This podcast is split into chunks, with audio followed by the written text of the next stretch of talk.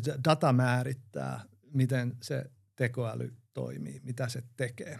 Eli se ei tee ikinä mitään sellaista, mihin sillä ei olisi joku peruste siellä, siellä datassa.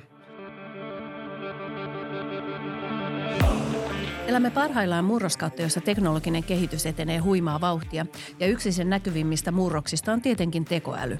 Mutta kuinka syvälle tämä teknologian aalto tunkeutuu tietotyöhön ja miten se muuttaa tietotyöläisten päivittäistä arkea? Vieraanamme tänään meillä on Siilo AI-teknologiajohtaja Niko Vuokko.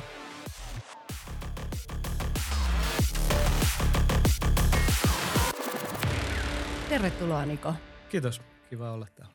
Kerrotko näin lyhyesti, että mitä Siilo AI tekee?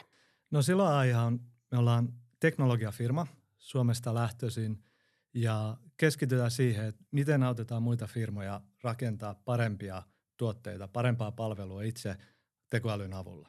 Käytännössä tämä te- tekoälyn tekeminen meille tarkoittaa sitä justiinsa, että miten tuodaan tämä uusi teknologia vaikka esimerkiksi osaksi autoja, raskaita työkoneita, pankkijärjestelmiä, teollista elektroniikkaa, kuluttajalaitteita, terveydenhuoltoa. Oli se paikka missä tahansa. Kyseessä on tarve todella tehdä jotain uutta ja isoa tekoälyn kanssa, niin siihen me ollaan erikoistuttu. Upeata kuulla. Mutta miten sä Niko näet, ollaanko me matkalla kohti sellaista tulevaisuutta, jossa tämä tekoäly vääjäämättä integroituu osaksi meidän arkea, haluttiin me sitä tai ei?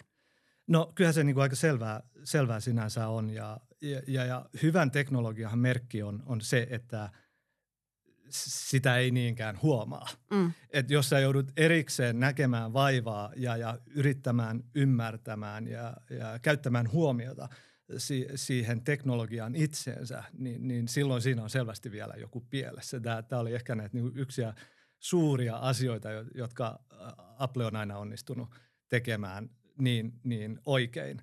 Mutta mutta mut toi on niinku se, se, se integroituminen on, on, on siinä just se, se, se, se hyvä sana, että jos, jos vertaa ö, paljon näihin historian aiempiin kierteisiin, että jos on ollut tai siis siir, suuria muutoksia, että sähkö tulee mm. tai, tai, tai internet saapuu paikalle.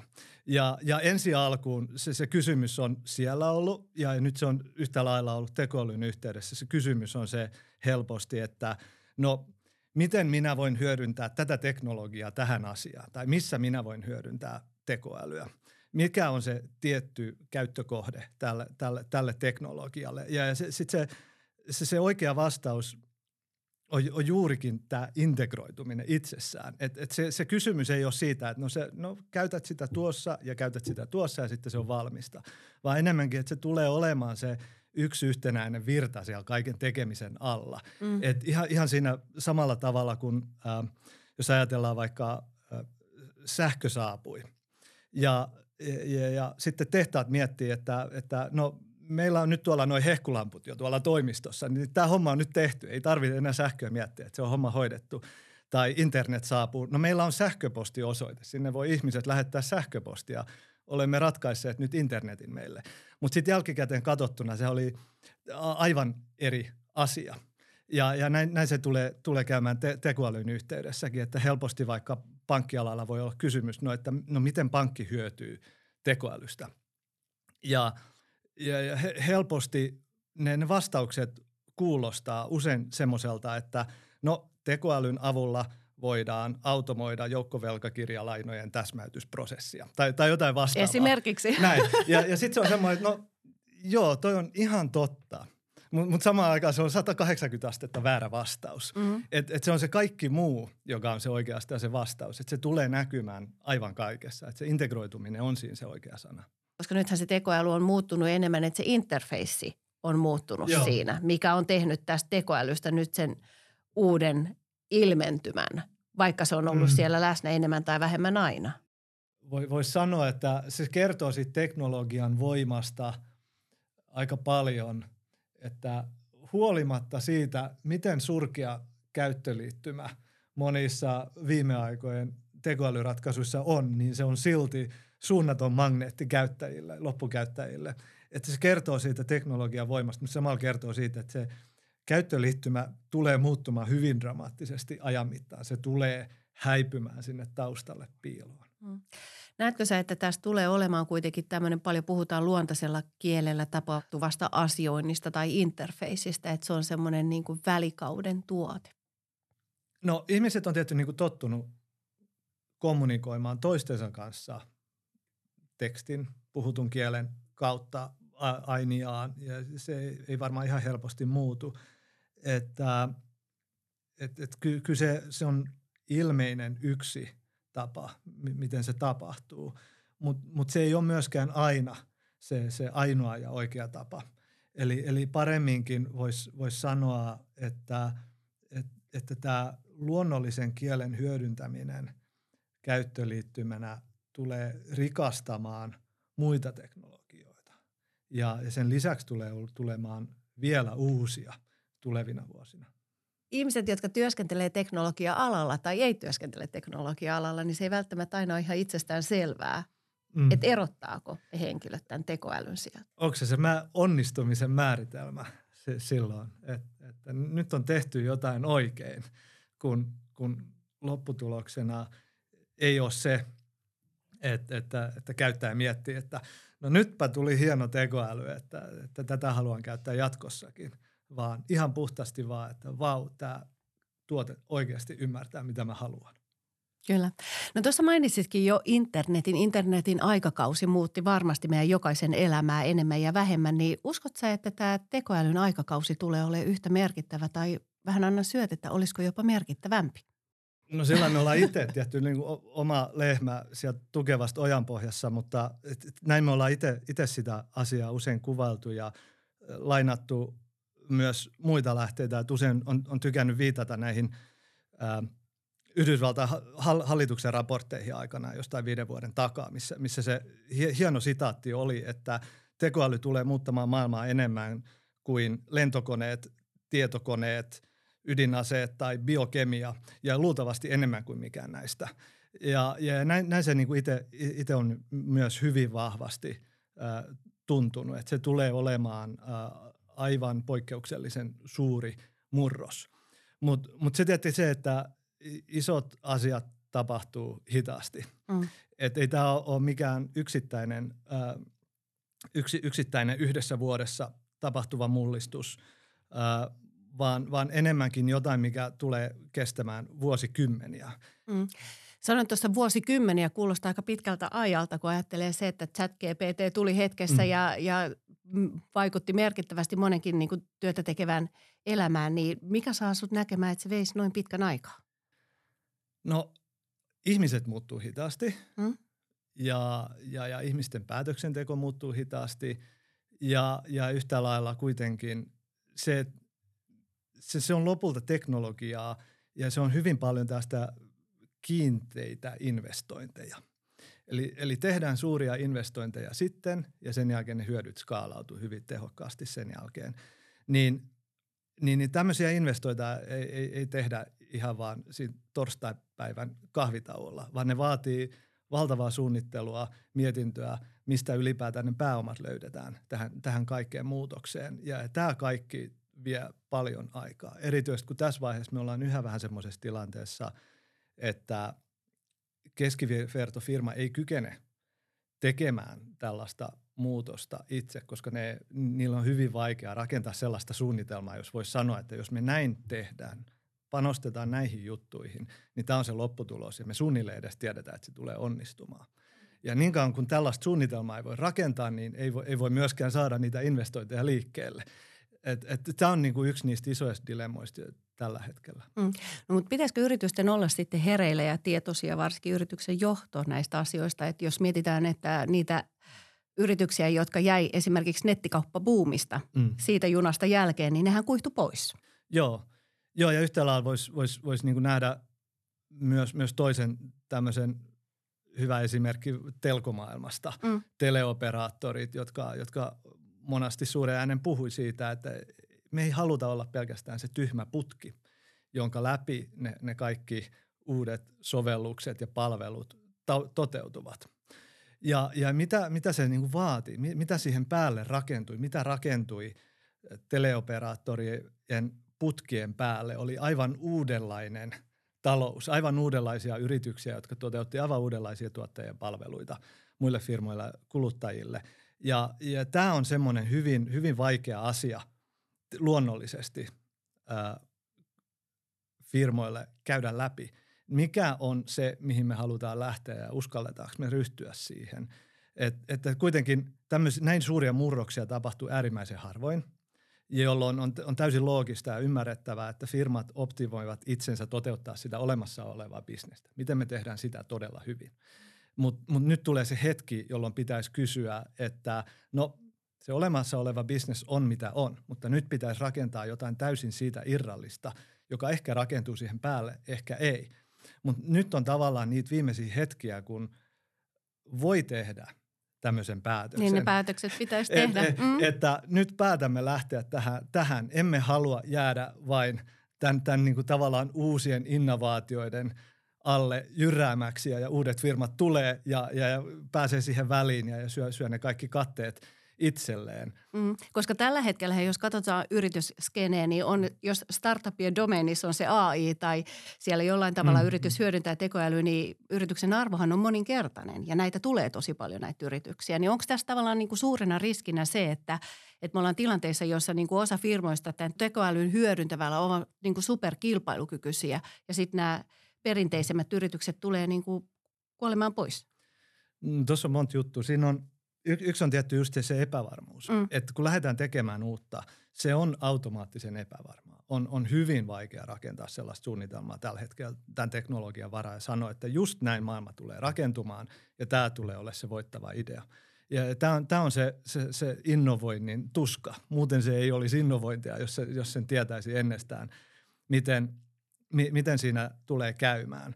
Ja, ja, ja se, se niin kuin tietenkin tarkoittaa, että no osa niistä startupeista joko hyvän suunnittelun tai tuurin kautta osuvat oikeaan ää, ja, ja osa ei. Ja tämä on, tää on se sama, sama tämmöinen niin riskipeli, mitä, mitä vaaditaan sitten keneltä tahansa, joka esittää tämän kysymyksen itselleen, että mitä, mitä tässä pitäisi tehdä. Mutta sitten jos miettii sitä kilpailukykypuolta, että, että miten se muuttaa tällaisia kilpailuasetelmia, niin – siinä on, on hyvä erottaa aika vahvasti toisistaan tämmöinen niin kaksi eri tapaa ajatella, että miten minä yrityksenä, mutta ehkä yhtä, yhtä lailla yksityishenkilönä ää, hyödynnän tätä teknologiaa. Ja, ja t- tavallaan tällainen brutaalisti jaetultuna voisi vois, vois kysyä, että no haluatko johtaa sillä parempaa sitä yläriviä vai alariviä? Mm. Ja, ja sitten sit jos mietitään sitä alariviä, että no miten me saadaan kustannuksia tehostettua vaikka. No kustannukset harvemmin menee alle nollan, joten, joten siellä on joku raja vastassa, että miten pitkälle sitä kilpailukykyä pystytään viemään. Ja, ja siis siellä ne asiat tulee stabiloitumaan herkemmin. kun sitten taas jos kysytään sitä, että no voidaanko keksiä uudenlaisia palveluita – nykyisille asiakkaille tai aivan uudenlaisille asiakkaille. Mitä uutta maailma kaipaa, jota me voitaisiin sinne tuoda tämän uuden teknologian kautta, niin, niin siellä sitten taas taivas on rajana yleensä. Että sitä mukaan, kun keksitään uusia ideoita, niin asiakkaat alkaa kysymään jotain lisää. Ja, ja siis siellä tavallaan se, että jos ajatellaan, että no miten tekoälyllä voisi rakentaa parempaa kilpailukykyä firmalle, parempien tuotteiden, uusien palvelujen ja niin edelleen kautta, niin, niin silloin alkaa aidosti tulla se kysymys, että miten rohkeasti, miten tehokkaasti pystyy investoimaan tähän teknologiaan, miten hyvin sen pystyy muuntamaan hyödyllisiksi palveluiksi, joita voi myydä. Ja, ja miten se johtaa siihen kilpailukykyyn. Sieltä, siellä on, on hyvin selkeä potentiaali. Ja, ja toi on ehkä, ehkä tämmöinen niin kuin, äh, se, se haaste, että jos palataan siihen, että no miten yritysten pitäisi tätä asiaa lähestyä, niin silloin kun puhutaan kustannuspuolesta, on hirveän helppoa usein rakentaa, että tuossa on tuo Exceli ja noin ne luvut menee ja jos, jos kukaan ei mokaa ihan hirveän pahasti, niin, niin tämä projekti tulee ole onnistunut. Mutta mut sitten jos, jos mietitään sitä toista puolta, että no miten me ajetaan uudenlaista bisnestä meidän firmalle – ei siihen oikeasti voi rakentaa bisneskeissiä, kun ei, ei välttämättä asiakkaat ole ikinä kuullutkaan, että tämmöinen palvelu voisi olla olemassa. Se on, on uuden luomista. Ja se on se haaste, että miten lähdetään liikkeelle kohti tuollaista maailmaa ää, siitä huolimatta, että siinä on niin paljon epävarmuutta.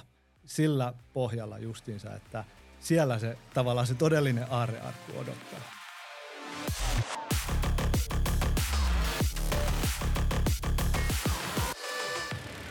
BBCn raportissa, jonka lukasin tuossa, niin siellä todettiin, että tekoälyn vaikutukset vaihtelevat aika merkittävästi eri sektoreilla ja sitä kautta tietysti erilaisissa ammattikunnissa. Ja esimerkiksi tämmöisistä hallinnollisista tai lakimiesammattien tehtävistä jopa 46-44 prosenttia pystytään automatisoimaan ja tekoälyllä hoitamaan.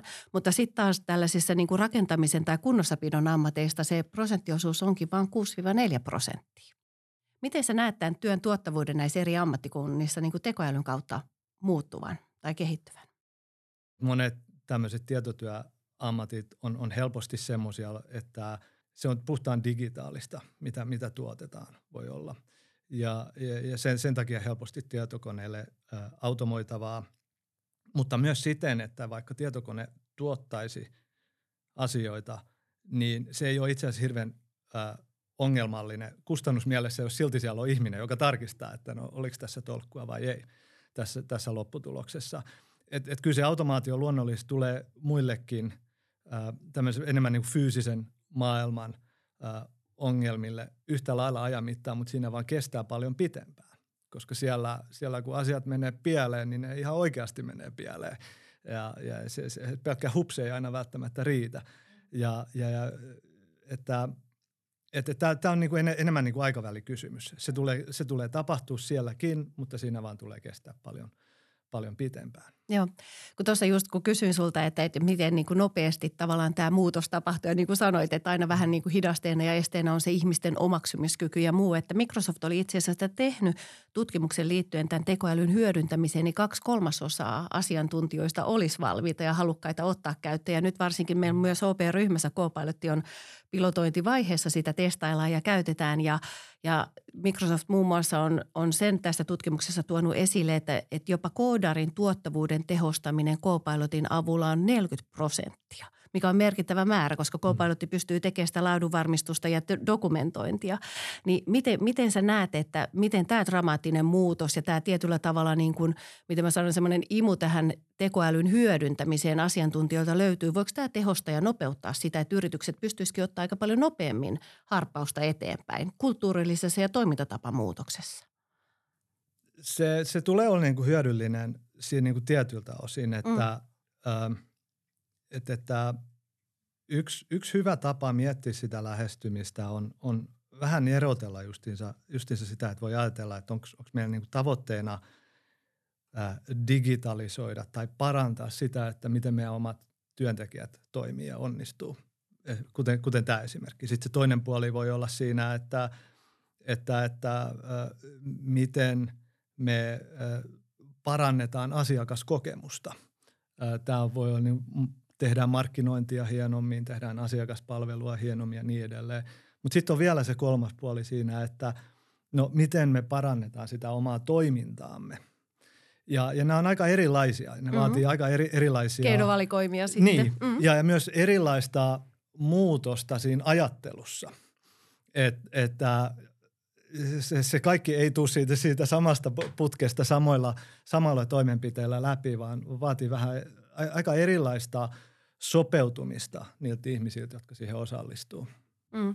No miten sä näet, että tavallaan työn tekeminen tehostuu ja joitakin tehtäviä ja toimenkuvia varmasti niin kuin poistuu tekoälyn hyödyntämisen myötä, mutta syntyykö sitten uusia tehtäviä ja toimenkuvia? Ja minkälaisia ne on?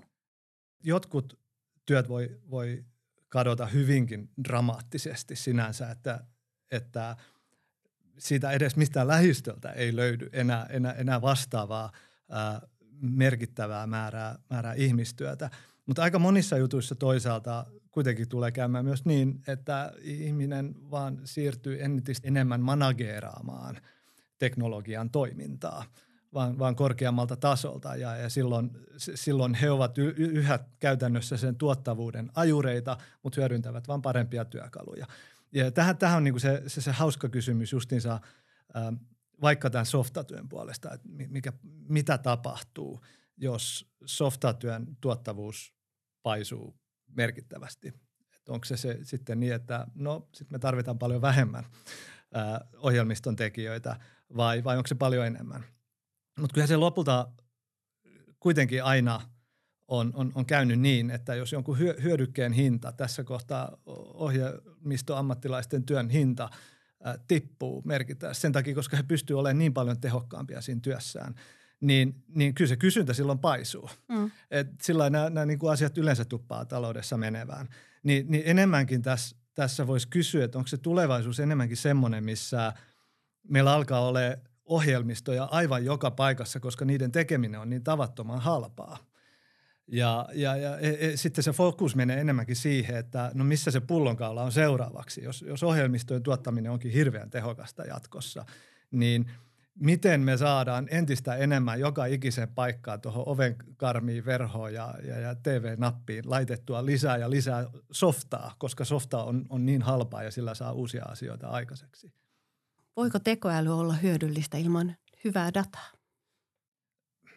Tämä, tämä niin kuin sinänsä e-, erikoinen kysymys, että, että, että on, on todella paljon näitä tämmöisiä äm, käyttökohteita tällä tekniikalla, missä se datan saaminen on, voi olla liian hidasta tai liian kallista tai liian mahdotonta tai liian laitonta. Ja, ja sitten sit tulee kysymys siihen, että no miten voidaan silti rakentaa tätä teknologiaa näihin, näihin käyttökohteisiin ja, ja, ja pa- paljon puhetta synteettisestä datasta ja, ja pitkä kaninkolo sinne suuntaan. Mutta mut lopultahan se on, on, on se, että se data määrittää, miten se tekoäly toimii, mitä se tekee. Ö, eli, eli se ei tee ikinä mitään sellaista, mihin sillä ei olisi joku, perist, joku peruste siellä, siis siellä datassa – ja, ja, ja, ja täh, tähän, tästä voi lähteä niin kuin parin eri suuntaan. Ensiksikin se, että usein kun puhutaan siitä, että no parannetaanpas tätä meidän tekoälyratkaisuamme tässä, niin, niin se, se helppo ö, tapa lähestyä sitä ö, on, on se, että no se, se malli on huono, tehdään parempi malli, parannetaan mallia. Mutta mut lopulta yleensä se malli on ihan ok, ei, ei, ei siinä ole mitään vikaa, mutta se data on kertous sille ihan vääriä juttuja. Miten me tehdään sitä datasta parempi? Ja tämä onkin harvinaisen vaikea kysymys itse asiassa, että jos, jos verrataan vaikka softamaailmaan ja, ja, ja ajatellaan, että no, meillä on softassa bugi, no mitäs nyt sitten? Sitten sit sanotaan sinne, sinne ohjelmistoinsinööreille, että tuolla on virhe, keksi jotain. Ja sitten se menee ja kahlaa siellä läpi ja löytyy se tietty koodin kohta, joka voidaan korjata. No nyt se on korjattu, homma toimii, eläköön. Mutta mut sitten, jos mennään tekoälypuolelle, niin mitä nyt tapahtuu? Ö, kerrotaan tekoälyinsinööreille, että tuolla on virhe, hoida homma. Ja, ja sitten katsoo, että no se virhe on jossain täällä teratavun kokoisessa datasetissä. Että kai mä sitten alan tätä selaa. Että et siihen on itse asiassa semmoinen, tämä on niinku semmoinen vaikea vaihe tavallaan, voisi sanoa historiassa, että me tavallaan osataan tehdä paljon juttuja – koneoppimisen avulla, mutta silti meillä on hirveän vähän yhä kuitenkaan työkaluja, joilla me systemaattisesti pystytään korjaamaan niitä, niitä datasettejä, mm. joista se kaikki käytös rakentuu. Ja lopulta tämä on se kaikkein kriittisin juttu, jolla me voidaan saada sellaista ennustettavaa kehitystä aikaiseksi – tekoälykehityksessä siten, että ei vaan, ei vaan sormet ristissä toivota, että no toivottavasti ei, ei posahda. niin, vaan voidaan systemaattisesti sanoa, että no jos se menee pieleen, niin sitten me korjataan mm. se. Mutta mut se on yhä aika vaikea itse asiassa. Tämä on semmoinen niin iso fokus meilläkin, että miten pystytään systemaattisesti pääsemään eroon tämmöisistä ongelmista, että päästään siihen pisteeseen, missä voidaan oikeasti sanoa, että no nyt tämä toimii, nyt oikeasti tämä menee asiakkaille, ne, me voidaan luottaa siihen niin paljon. Mm. Tartun tuohon sun sanaan luottamukseen. Mitä mieltä Niko sä oot Ilon Maskin toteamuksesta, että tekoäly on suurempi uhka kuin ihmiskunta ymmärtää? On siinä pointtinsa, mutta mut samaan aikaan voisi vois kysyä, että onko se oikea pointti. Että äh, on se, se teknologia kykenee aika hämmentäviin asioihin. Se on kykennyt semmoisiin jo aika monta vuotta – Ja, ja, ja siis siinä on yksi kysymys se, että miten, miten valmiita me ollaan ihan, ihan tavallaan yksinkertaisesti ihmisinä siihen, ää, ää, kun, jo, kun tai jos jotain menee pieleen. Mutta mut, mut silti, silti sanotaan, että jos nyt mietitään, että no miltä tämä kaikki näyttää nyt mediassa, yleisessä keskustelussa, ihmisten mielessä, niin tekoäly on se, että se on helposti se, se ajattelu menee vähän semmoiselle raiteille, että, että, että, että raiteessa on vähän semmoinen jakauma ja sitten voi päättää, että, että kumpi kauhuskenaario on, on nyt tänään mielessä enemmän. Että onko se se, että apua tekoäly tulee ja tuhoaa planeetan vai onko se niin, että apua tekoäly tulee ja, ja tuhoaa minun toimeentuloni ja elämäniloni. Ja, ja, ja siellä ei löydy sitä, sitä kolmatta raidetta helposti tällä hetkellä siinä diskurssissa, että, että vau, ihmiskunta on keksinyt tämmöisen valtavan uuden teknologian. Mitä uutta ja hienoa me voitaisiin oikeasti saada sillä aikaiseksi. Eli, eli, eli tavallaan mikä on se, mikä on se unelma? Mist, mistä löytyy se henkilö, ne ihmiset, ne ideat, joilla voidaan rakentaa ihmisille se unelma, että hei, että tämä on semmoinen asia, mistä me ollaan aina haaveiltu. Nyt se saattaa lopultakin olla mahdollista. Että et se olisi semmoinen yhdistävä voima, joka saisi ihmiset enemmänkin sen, sen sijaan, että käperytään keko, ke, niin kekoa ja mietitään, että jotain kauheat tapahtuu ja milloinkohan se vaan käy kohdalle, niin, niin enemmänkin innostaa siihen – että meillä on mahdollisuus tehdä jotain mm. hienoa. Ja valjastaa yhdessä. se yhteiskuntien hyväksi. Niin, just mm. näin. Mm. No miten Niko sä näet, että kuinka eettisyys sit varmistetaan tekoälyn käytössä? Siinä on just se ongelma yleensä, että se, ne, ne etikkakeskustelut on keskimäärin a, a, aika vähän mitään tuottavia. Me joskus, joskus siihen sitten itsekin vähän niin kuin paneuduin enemmän ja sitten sit mä mietin, että, että, että joo, tässä on, tässä on tämä tämmöinen – mm, aika niin kuin konseptuaalinen pohdinta, mutta sitten siellä pohjalla, että miten saadaan tämmöinen teknologia tai tekoäly toimimaan tietyn eettisen tai, tai muutoin määritellyn ohjeiston mukaan, niin se on itse asiassa hämmentävän vaikea matemaattinen ongelma. Ja se on ihan puhdasta matematiikkaa se, se, se, se että miten sitä ongelmaa yritetään – ratkaista ja, ja kääntää ja vääntää. Ja tämä on, tämä on tehty niin kuin, ehkä omankin taustan puolesta semmoinen niin kuin hauska, hauska huomio, että siellä on semmoinen kulma, mistä voi saada kiinni mm-hmm. ja, ja, ja saada edistystä aikaiseksi sen kysymyksen pohjalta. Aidosti tehdä tiedettä siitä, että miten, miten pystyy rakentamaan toimivia ohjeistoja koneelle. Se on tekninen kysymys. Siihen pystyy rakentamaan teknisen vastauksen. Se on aika vaikea ongelma samaan aikaan. Et, et se, se niin kuin AI-etiikkakeskustelun ää, ei tarvitse pelkästään olla ää, se, se, se, sellaista niin konseptuaalista. Sitäkin tarvitaan. Tosi siinä täytyy aina varoa se, että se ei mene tämmöiseen vähän, vähän niin kuin ää, teennäisiä ää, skenaarioita ää, muotoilevaan – ajatusleikkiin, vaan, vaan niin että miten se, se, se pohdinta voi keskittyä siihen, mitä me oikeasti saadaan, halutaan saada aikaiseksi ja mihin, miten se voitaisiin toteuttaa. Mm. No nyt jos me mietitään sitten niin kuin työntekijän kannalta, niin kuin sanoit, että näitä riskejä ja uhkia saattaa olla ja työ, tehtävän kuvat muuttuu, niin miten tässä tekoälyn vallankumouksen osalta sitten kannattaisi yksilöiden toimia? Osaamisen kehittäminen varmaan nousee aika vahvana sieltä. Joo, Joo, ja on se, eh, mutta mut lopulta se, se isoin ä, asia on se, e, mikä on ehkä ollut jo totta pitempää, mutta nyt vielä vahvemmin. Ja se liittyy siihen muutoksen nopeuteen. Että tähän, tähän niin kuin, tähän hauska vitsi, että 1800-luvulta löytyy näitä sitaatteja, että kun nykyinen aikamme on niin poikkeuksellisen kiireinen, ja näin se, näin se aina on. Mutta mm. nyt, kyllä se, nyt, nyt se niinku muutos on nopeampi kuin se oli vaikka viisi vuotta sitten. Ja, ja se, se vaatii sellaista vähän päässä asioiden eri suuntaan niksauttamista. Täytyy opettaa itsensä varautuu ja sopeutumaan nopeamman muutoksen maailmaan. Ja, ja se, se on yhtä lailla henkilökohtaisessa elämässä, mutta myös työelämässä.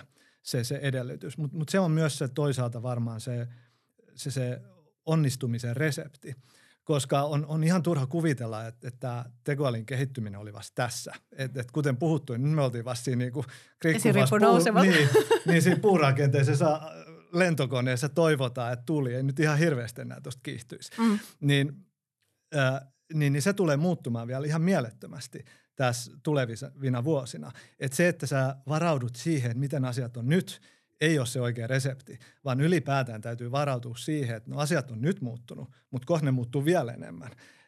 Ja se, se on oikeastaan vielä semmoinen sy- syvällisempi muutos siinä, siinä ylipäätään. Mm, ehkä tämmöisiä, kun ollaan nyt tässä podissa näitä kliseitä heitetty, niin että muutos on pysyvää mm. mindsettiä. Hei, otetaan vielä tähän loppuun, että miten Niko teillä Siilo AIssa, niin miten te näette tulevaisuuden? No kyllä se, tulevaisuus on niin kuin toivottavasti semmoinen. Ja tämä, voi olla, niin kuin voisi palata tähän silloin perustamisen hetkeen. Mistä tämä lähti? Ää, siis motivaatio alkaa rakentaa tällaista firmaa. Oli, oli se, että Kiina ja Yhdysvallat on jo tuolla juoksee ja tekee kaikkia juttuja sillä aikaa, kun eurooppalaiset istuu komiteassa. Mm. Ja, ja, ja se, että no miten me rakennetaan oikeasti Eurooppaan tämmöinen tekoälyn lippulaivafirma, jokin mistä voidaan oikeasti olla ylpeitä, jonka ympärille rakentaa ää, menestyksekästä ää, ää, toimintaa Euroopassa, eurooppalaisiin arvoihin nojautuen. Ja, ja se on, se on niin kuin ehdottomasti se, että mi, mihin suuntaan me ollaan menossa, ää, mihin tähdätään. Ja, ja se, se, se niin kuin toive siinä on, on lopulta just se, että, että jos mietitään, että mikä tämä muutoksen mittakaava on. Välillä tulee sanottu sillä että voi olla huone täynnä vaikka futuristeja. Aika, aika semmoisia sanotaan – tulevaisuuteen optimistisesti, optimistisesti ja melko innokkaasti äh, lähestyviä ihmisiä. Ja silti, silti se lopulta se ajatus on se, että tämä muutos tulee olemaan isompi kuin kukaan teistä olettaa. Eli, eli se on se mittakaava aika hämmentävän suuri. Et, et, ei sitä itse osaa ajatella, mutta sen tietää, että se on suurempi kuin mitä kuvittelee. Niin mikä on se oikea reaktio, mitä pitäisi silloin odottaa ihmisiltä – ja, ja yrityksiltä, jotta voisi aidosti uskoa ja toivoa menestyvänsä siinä maailmassa, mi- mihin suuntaan tämä tässä rakentuu. Koska se fakta on lopulta, että ne, ne amerikkalaiset ja ne kiinalaiset siellä ne juoksee. Keulavahdossa jo. Niin, niin. Kiitos Niko, kun pääsit vieraaksi avaamaan meille tätä tekoälyn mahdollisuuksia. Joo, ei mitään. Kiitos yhtä lailla,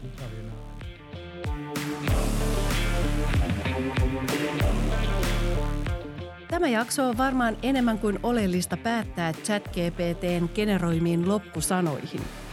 Haluan siis kiittää teitä arvon kuulijat tämän jakson seuraamisesta, jossa olemme Siilo AI-teknologiajohtaja Niko Vuokon kanssa syventyneet tekoälyn maailmaan. Toivottavasti keskustelu on herättänyt ajatuksia ja avannut uusia näkökulmia tekoälyn merkityksestä ja sen mahdollisuuksista tulevaisuudessa. Kiitos vielä kerran, että olitte mukana tässä podcast-jaksossa ja pysykää ajan hermolla.